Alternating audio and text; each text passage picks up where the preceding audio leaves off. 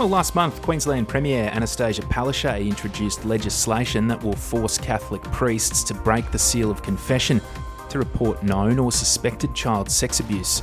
Failure to do so will result in a 3-year prison sentence.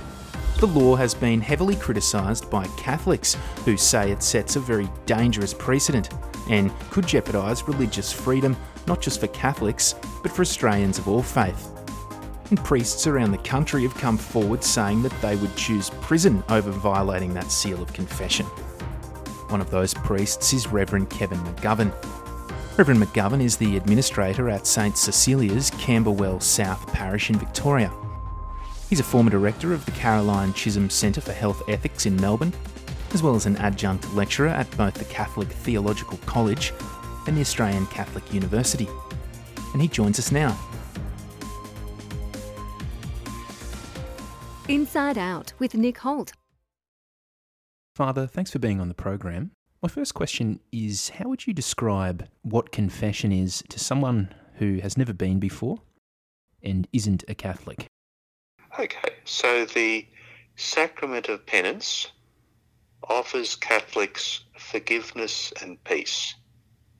Now, we've probably all had the experience of having done the wrong thing by someone and going to them and fessing up, admitting we've done wrong and saying that we're sorry. And if we're fortunate, they might choose to forgive us. They might say, well, I forgive you for what you did. And as we experience that forgiveness, we experience a great deal of peace. Now, in the sacrament of penance, Catholics experience exactly the same thing, accepting that they experience it not in their relationship with another human being, but in their relationship with God.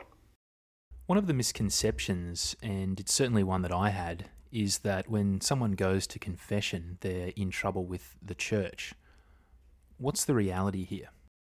People are going to confession because they want to set things right, not necessarily with the church, but with God. So a Catholic has a sense that God is with them in their life. Catholic has a sense of having a personal relationship with Jesus, just as anyone would in their relationships with other people. If we think we've left a friend down, we want to make things right with them. And for Catholics, the sacrament of penance is an important way of doing that. What are some of the other common misconceptions that people have about confession? Well, I think one common misconception is that everyone who comes to confession is confessing murder or burglary or sexual abuse of minors or, really very serious sins. The reality is that when ordinary people come to confession, they're confessing that they've been impatient with their spouse, that they've been uncaring with their kids, that they've been selfish on occasions, and they're the sorts of things that most of the time Catholics would be dealing with in the sacrament of penance. And when you think of it, they're actually kind of important things, because they're the things that happen every day, and they're the things that can really damage relationships. So most of the time in confession, we're dealing with pretty ordinary everyday things. What are the implications of this law that's just been passed in Queensland? The Church has always promised people who come to confession that the sins which they confess in confession will be kept secret. Now, there are other professional groups who have the same promise of secrecy. One of them is the legal profession, and just as people may want to discuss their sins with a priest, someone may want to discuss their possible crimes with a lawyer, and they need to be assured that the lawyer will not then go and reveal the secret information which they've said to them.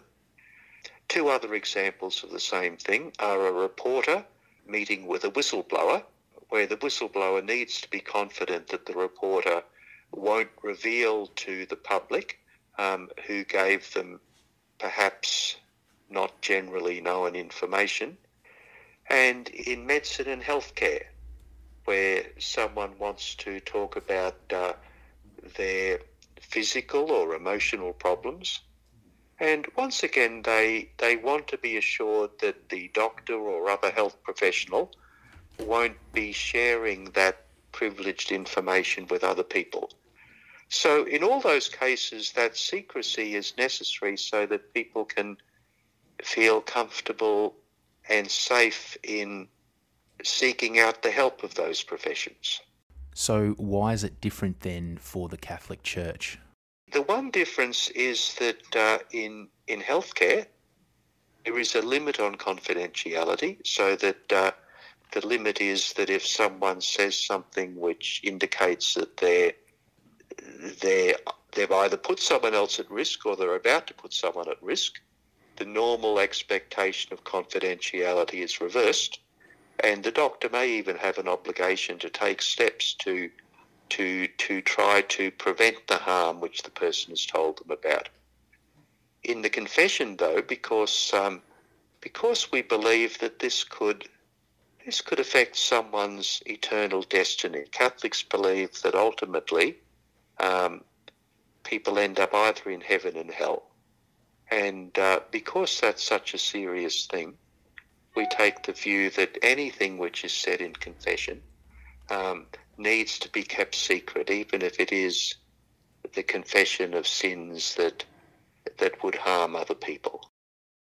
What's the likelihood that someone's going to go and confess to sexually molesting a child?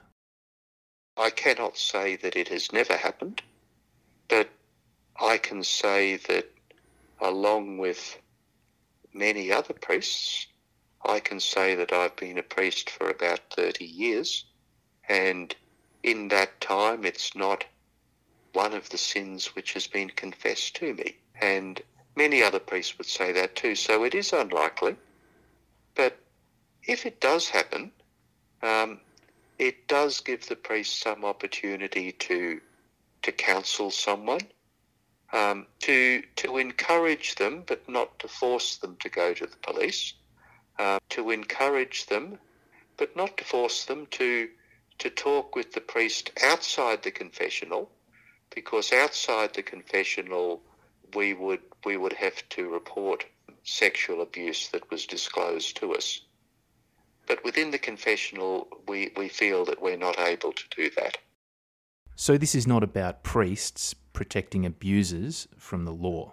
It's basically saying that while in normal pastoral ministry, we accept that we have reporting obligations if childhood sexual abuse is disclosed to us. But within the confessional, because we have this sense of the seal of the confessional, we would not be able to reveal that. Now, in that situation, the priest has an opportunity to counsel the person. In many cases, someone who is confessing a serious sin is inclined to go to a priest who doesn't know them. So if someone did come to confess sexual abuse, it may well be to a priest who doesn't know them. So even if we were to go to the police and report what had happened, all we would perhaps be saying is offering kind of a vague description of someone who came to us. Okay, so if I went to confession today, for example, would I have any assurance that the priest would not see my face and therefore would not be able to identify me? There are two ways of going to confession. There is face-to-face and there is behind a screen. So if they came behind a screen, I wouldn't even be able to describe the person who came to confession.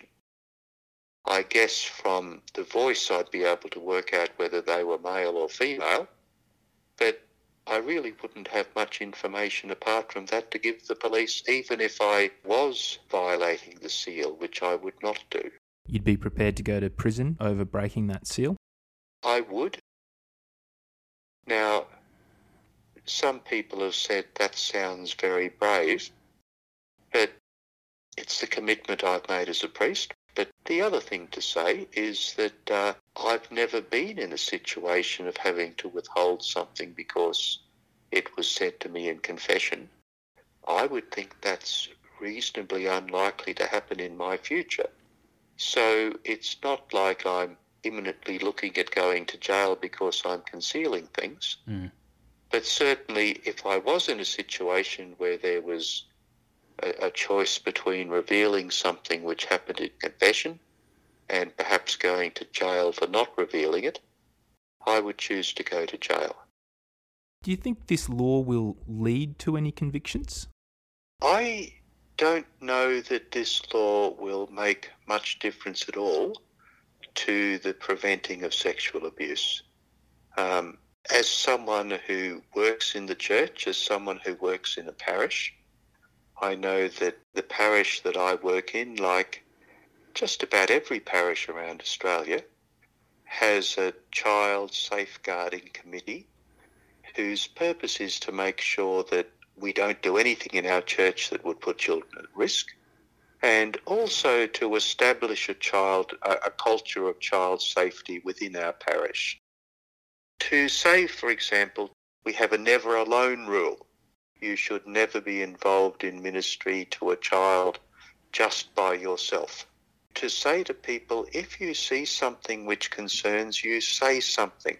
Or in a situation where there is an imminent risk to a child, phoning the police on 000 and reporting straight away the danger that a child is in. I think those steps are going to make a big difference on child safety. I'm not convinced that these laws which require us to report things which really aren't happening in the confessional are going to make much difference at all. Why do you think the government passed this law? I think from a secular perspective where there's no understanding of confession and what it is, they're simply saying, well, we want to align this practice with all the other rules within our community. So I can see from a secular perspective the idea that the church claims an exception for confession does seem outrageous, but I can also see from a Catholic perspective that this is something which we hold dear, and where we would say that infringing on this really infringes on religious freedom. Just explain what you mean, Reverend, when you talk about religious freedom. So religious freedom is the freedom of people of faith to do things which their faith requires them to do. Now, it's always been accepted that there are limits to religious freedom, that if someone said, well, my faith is calling me to go out and shoot people, we would say, well, because that's infringing on another, that's beyond the limits of religious freedom. Those who want to take away the confessional seal would say that this is a case where your religious freedom is limited. On the other hand, this has been a very serious commitment of the church that the sins which are confessed in the confessional will always be kept secret. And we would see that as part of the religious freedom that we want to claim and that we will take even if it's not given to us. In order that Catholics can be confident that when they come to confession, the sensitive things that they reveal will not be communicated to anyone else. There's a very real issue here for Australians of all faiths and religions, I think, in the sense that this government under Anastasia Palaszczuk is prepared to suspend the separation of church and state to legislate inside a faith-based institution on something that they clearly know very little about? I think it's a very serious thing when a secular society that perhaps doesn't have great respect for religion and religious people tries to decide what is acceptable or not acceptable within religions. And I think you're right that if religious practice is regulated by people who don't have much appreciation of it, all people of faith can feel concerned about what will this mean for them. When you hear things like Catholic priests are pedophiles and the Catholic Church is an institution of abuse, how does that make you feel as a human being? It makes me feel very sad, because this is an institution that I love, and this is an institution which does a great deal of good in the world. I look at what we do in our parish as regards building community within our neighbourhood. I look at the work we do for caring for the women who are asylum seekers who live in our parish. I look at all the things that we do to help people in all sorts of needs. I think it's sad that that's not given the recognition that it deserves. On the other hand, I do accept the sad truth that in the past the Catholic Church has failed in a serious way in preventing sexual abuse, and because sexual abuse of children is such a terrible thing, it will take a long time before many people are able to trust the Church again, and I accept that. But as someone within the Church, all I can do is to continue to be trustworthy myself in the area of child safeguarding, to make sure that we take that seriously in the parish where I work, and to be involved with this parish in continuing to do lots of good things for lots of people, in the hope that eventually people will recognise the good things that we're trying to do. What does the average day look like for you, Reverend? There is no average day for me, Nick. Let today serve as an example. The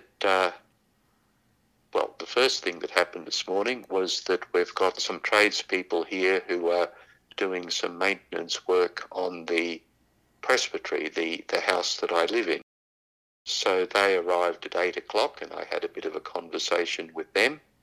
And then I went to the church. I live in Victoria, and in Victoria at the moment we're allowed to have an outdoor mass, not an indoor mass, an outdoor mass for a maximum of 5 people. So I brought out the chairs and all the other things we need for our outdoor mass, and then celebrated that mass with a number of parishioners. We've only just started to be able to do this again, so it was nice to catch up with some people whom I haven't seen for several months. After that, I went to another family in the parish. Their elderly grandmother has just passed away, and we're celebrating her funeral here on Friday. So I was meeting with them to just see how they're going, and also to help them with planning their grandmother's funeral.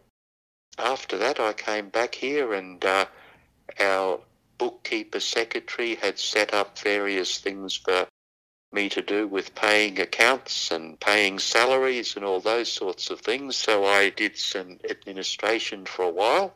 Then I had another couple of conversations with the tradesmen who are doing up the presbytery. Then I having a conversation with you. One of the nice things about priesthood is that you do quite a variety of things. In the course of a day, you can be with people in either times of great sadness or great joy, but you can also be involved in all the other things of running a small community organisation. Why become a priest? If I'm completely honest, I'd say because I felt God was calling me to be a priest.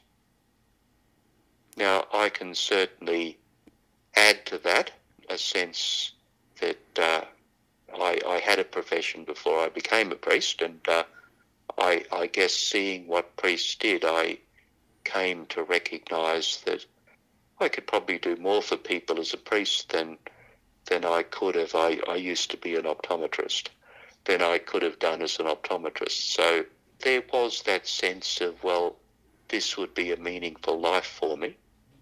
But at its deepest, it is this sense that God was calling me to be a priest. Well, Reverend, thanks a lot for being on the program. It's been great talking to you. Thank you very much, Nick. Thank you for giving me the opportunity, and it was great to have a yarn with you. Inside Out with Nick Holt on Reading Radio 4RPH.